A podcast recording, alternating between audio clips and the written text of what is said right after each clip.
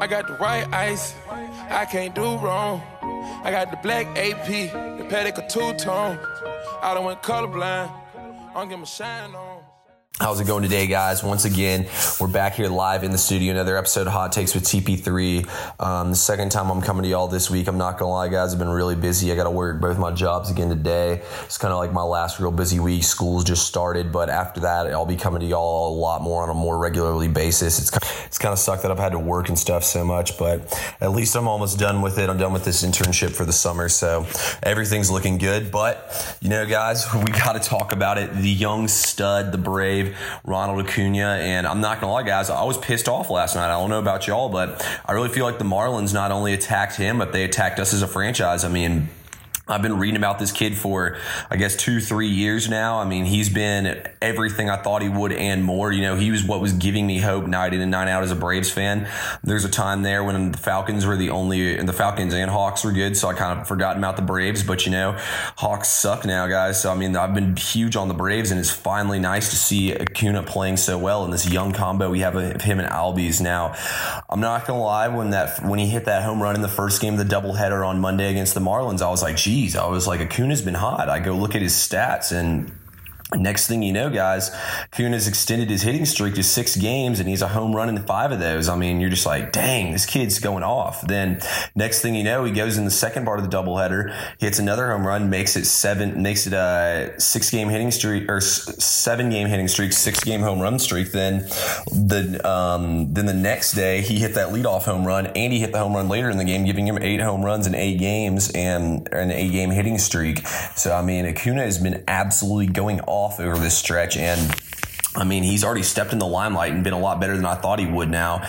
And, you know, I just feel like that Acuna is that everyday player. Like, he's that big time outfielder. He's got the strong arm. There was a play in that uh, first game of the doubleheader when Touki Toussaint, another baby Brave who I'd been really looking forward to playing. He went off. I kind of talked about him a little bit on Monday when I when I finished recording the podcast. That was during uh, game two of the doubleheader. But there was a play when Touki had uh, runners at, at second and third, nobody out. They had already gotten one run in that inning, and you're like, geez, like he looked good in the first inning, but it was just one of those first innings. He gets through it. Then after that, he's about to get shelled. Next thing you know, there's a line drive. Acuna comes in, charges the ball, catches it, and he throws a missile in, which was cut off by the pitcher because the runner didn't even think about trying him because they already knew not to. But I mean, he's the real deal, guys. He's a five tool player. He's fast. We saw him steal bases and everything. He can do every single thing that we want him to do and more. I mean, the sky's the limit for this kid. I mean, I still think Mike Trout will probably be the best player in baseball for a couple of years, but maybe when he's on that decline, Acuna can step in and take that uh, crown from him. I mean, he's only 20 years old. We all forget he is 20 years old and he has 18 home runs. He's in 288 on the season. I mean, this kid is an absolute freak. He's a beast. And you know, I'm not gonna lie, guys. I was pissed off last night when the Marlins when Urena threw that pitch and drilled him in the arm. I mean, he absolutely deserved to be ejected from the game, and I love how the team went out there to defend him, especially Brian Snitker. I mean, that's what you want to see out of a manager like Snitker. That's gonna make guys want to come in and play day in and day out. They know the manager's got their back. That was the big thing with Bobby Cox. Bobby Cox is a player's manager. Like, yeah, he might get on you and stuff, but he's going to take up for you in game and he's got your back. And that's what you want out of your teammates. That's what you want out of your coach. And that's what I love about this Braves team, guys. I feel like everybody's got their back. This team, our pitching, I'm not going to lie, guys, is not great. But I mean, if we hit the ball the way we've been hitting it, we can ride it into the World Series. I don't see how we couldn't. Uh, I mean, it obviously is a stretch saying that we could get to the World Series, but like I said, guys, I mean, we just got to keep hitting the ball. That's what we're best at is hitting the ball. So as long as we keep on hitting the ball, we're going to keep on manufacturing runs. But I thought that was absolute bush league last night. I mean, the Marlins are an absolute joke of a franchise. That's just what they're going to do is do cheap stuff like that. They just didn't want to see Acuna hit another home run. I guarantee if they threw a strike, he was taking that ball way out of there. There's no shot. Um, they actually came out that he's fine. It's just a day to day little wrist injury. I mean, he they said he'll be back in the lineup here in two three days, so you can continue continue this streak. But this kid is special, guys, and he's created a buzz around this team. This team finally has some hype. You know, I work down there by the stadium. I intern with the residential complexes down there, and I can really feel like that this team has a lot of hype, and the fans are all into it and everything. I see fans coming out of the park. Everybody's wearing Acuna stuff.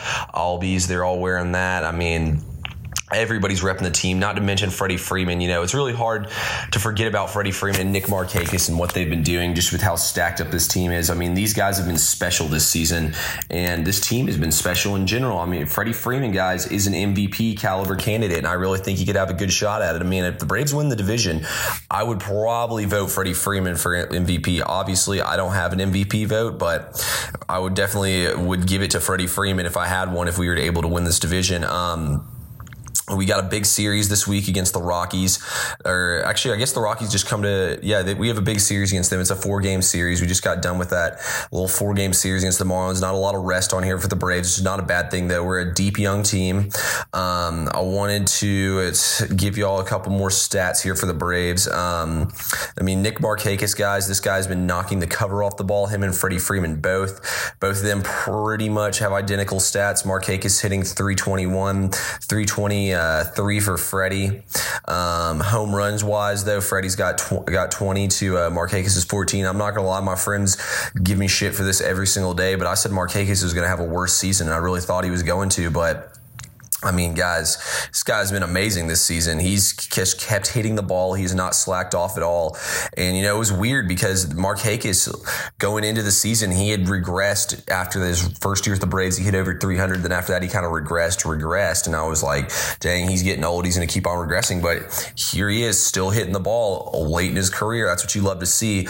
Actually, Freddie and Mark Markakis are one and two in the NL in uh, batting average right now, which is kind of crazy. I mean, the Braves Braves having the great season. You know, you also got Nolan Arenado, big time uh, MVP candidate who plays on the Rockies. You know, he's he's fourth in the MLB and runs batted in at 84.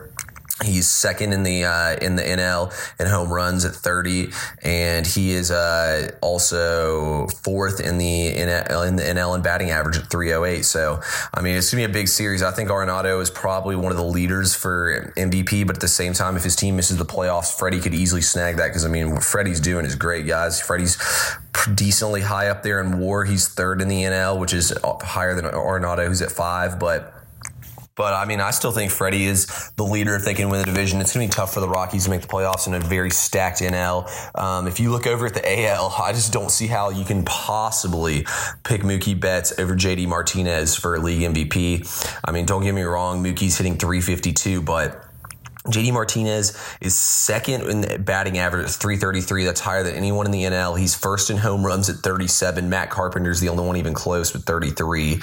Um, and he's 104 runs batted in, which is also first in the AL. I mean, dude, JD Martinez has been amazing. His war is actually not even top five, but stats don't lie, guys. Mookie might have the highest war, but I still like his stats. It's crazy though. I think the NL has a lot more like even skill and even teams, but I think that the AL has a lot better like players and a lot better teams. Like I just feel like the team's difference is so much bigger in the AL than it is in the NL. And I also forgot to say this earlier, but I want to give a shout out to Charlie Hecht. The uh, A's now sit two games back after last night, and he said he thought the A's would make the playoffs. Looks like they're making that run, guys. I mean, they've won 72 games. They honestly are knocking on the door here. The Yankees, the Yankees have really slowed down here in the second half of the season. Their splits have not been as good as they would like them to be. I mean, the Red Sox have not slowed down at all. They're at 86 and 36, which is absolutely amazing. They have the same amount of losses at 36 as the Orioles do wins, which is pretty sad, guys. The Orioles and the Red and the uh, Royals have both won 36 games. I mean, that's just downright pathetic. It's kind of feel bad for the uh, Reds sitting down in the cellar of the Central with 52 wins. You know, every single team in that division has over 60 wins. That's just been a very competitive division. It just sucks for the Reds that they're stuck there. You know, the the Marlins and the Padres both have 48. So losses, I mean wins. So it's definitely an interesting run in the NL right now. The way everything looks, the Braves are in first place at 68 51, Cubs are 69 and 50, Diamondbacks are 66 and 65. I really thought the uh, NL West was going to be extremely stacked this year, but it's kind of disappointed me. You know, the Rockies and the Dodgers both sit a game and a half back. The Dodgers came out of the gates really hot this second half of the season, have cooled off. The Brewers have kind of kind of cooled off there for a while, and they still kind of are. Right now, they're four and six over their last ten game stretch. So, I mean, it's going to be an interesting race here, guys, and this will really determine a lot in the MVP race and everything. Um, I really like the Cubs. I picked them before the season started to come out of the um, NL. I really think it's going to be them. But at the same time, guys, if the Braves are hot and hitting the ball, they can get out of this stacked up NL. And I think it'll be huge for them to be able to avoid the wild card game right now in wild card standings, the Phillies and the Brewers would be the wild card if the season ended.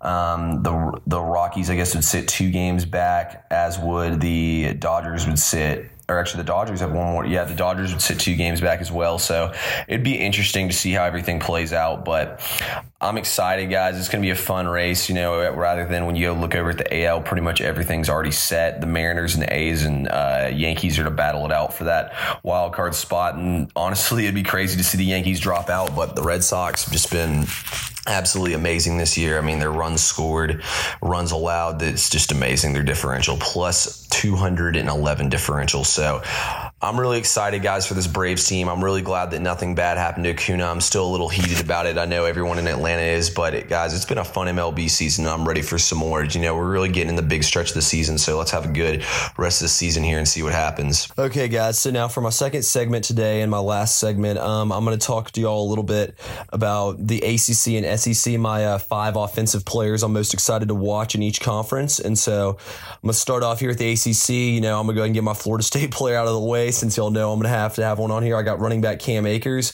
I mean, Cam Akers, one of the top recruits coming out of college. I don't know if y'all have ever seen his film tape, but literally untackleable. Like they literally, if they didn't push him out of bounds, it'd take at least four people to bring him down. This kid is an absolute freak. He played a little quarterback too in high school.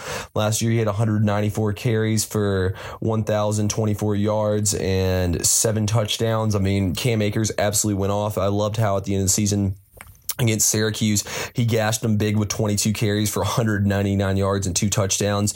Um, I think he can be really dynamic as a running back in this offense. He obviously got out to a slow start, but then he picked it up after that. So I really think that Cam Akers, guys, is the kind of guy who can be a big game changer for us. I look for us to get him more involved in the passing game this season. We have Jacques Patrick as well, another good running back, but I really think Akers is going to dominate the backfield with those touches, and I think he could really be a Heisman Trophy front runner if FSU is able to win these swing games against like Notre Dame and Clemson and Miami on their schedule. So it really is going to come down to those games right there for the uh, for those or those big time swing games just to determine all that stuff because y'all know Heisman has a lot to do with winning. Like I will argue to this day with anyone gladly that Derrick Henry didn't deserve that Heisman Trophy against over Dalvin Cook. Like I'll argue with anybody that. But let's move on from there to Ryan Finley, quarterback Boston College. He's gonna be a senior this year. Um, Last year he was pretty damn good. He had uh, 312 um, att- or completions on 479 attempts. That's a 65.1 percent completion percentage.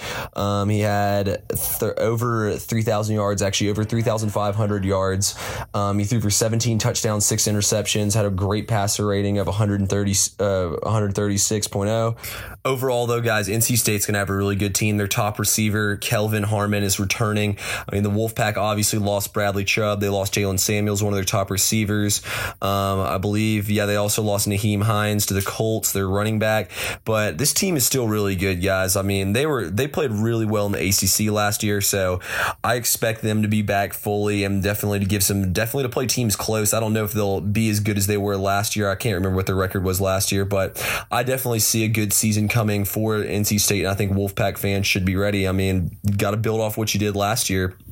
And last season, NC State did end up going uh, nine and four. So I mean, great season for them. They put 52 up on Arizona State in their bowl game. I mean, I really like what the Wolfpack's got going on here for them. Uh, my next player on my list is AJ Dillon, running back from Boston College, and we all remember, guys, that uh, Boston College is one of those teams that puts a lot of good running backs in the NFL. I mean, they had um, Andre Williams, who's one of the best, and just even looking back more and more, they have so many good running backs. This has always been a good running system. Coach Addazio just a good coach. I mean, he looks crazy over there on the sidelines. He kind of scares me a little bit.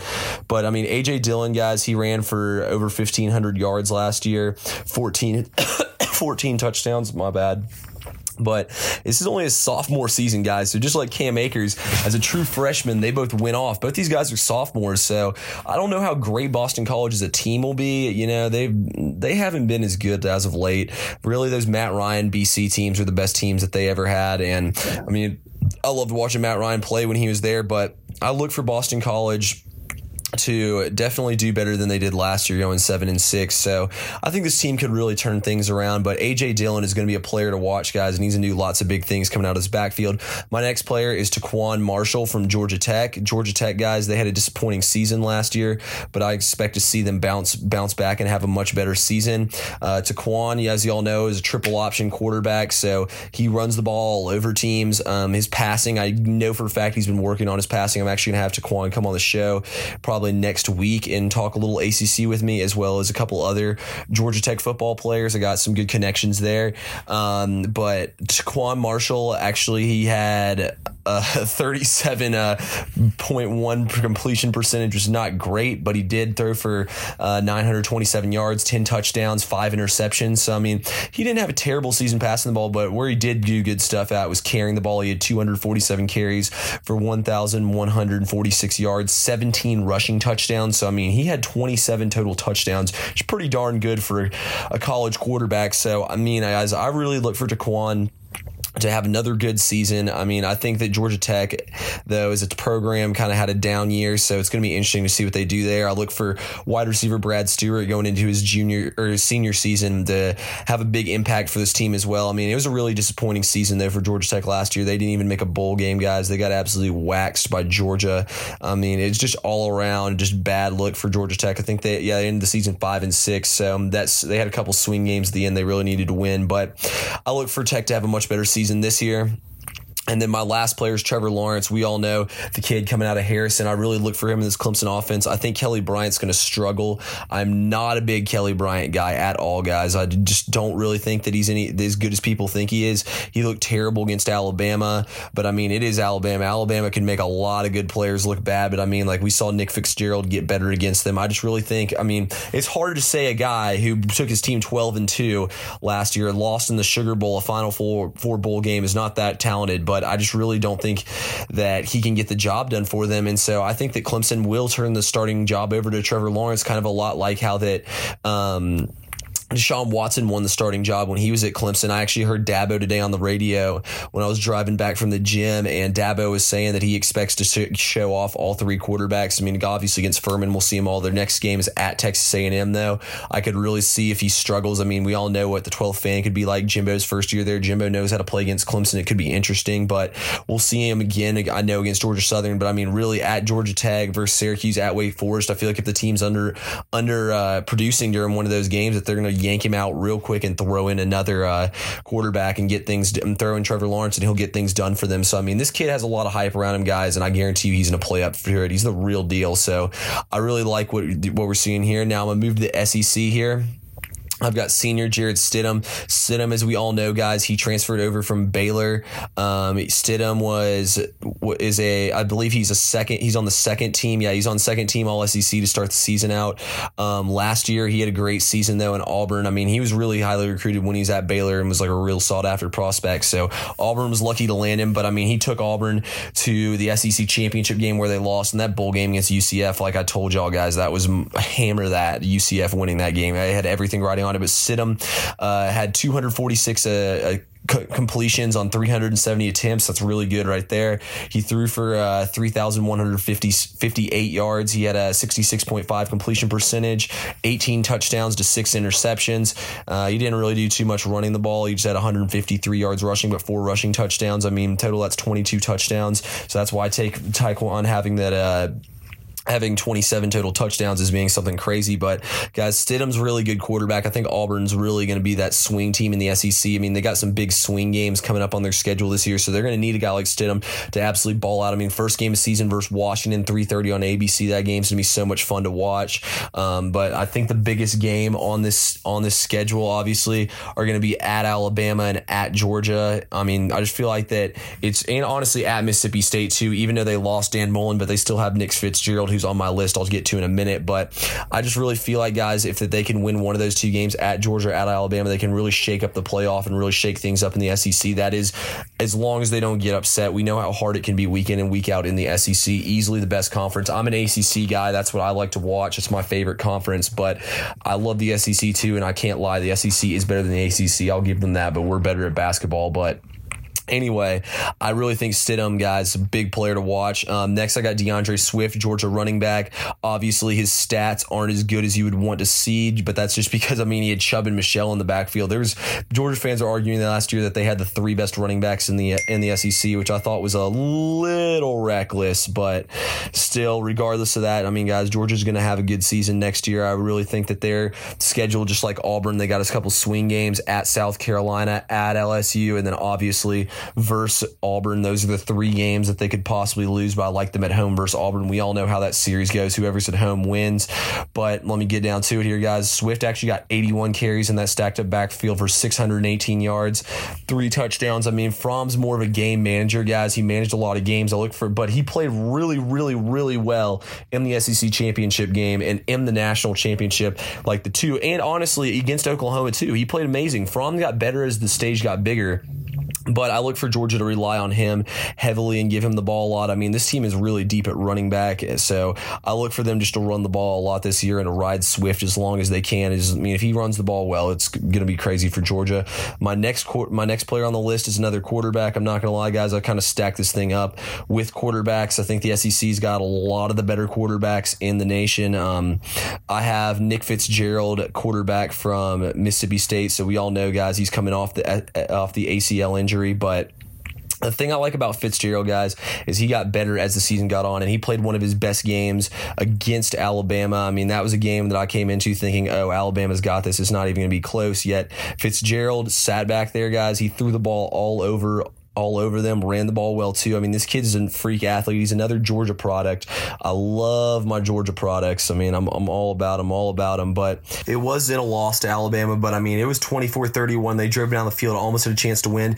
He had 158 yards passing, and he had 66 yards rushing and a rushing touchdown. I mean, obviously, the stats don't jump off the page, but guys, he really moved the ball up and down the field against Alabama, which is really tough to do but he ended up getting hurt against Ole Miss, which kind of hurt his stats. Honestly, his stats were better in 2016, where he threw for 2,423 yards, but he threw for 1,782 yards last year, 15 touchdowns, 11 picks, 21 and 10.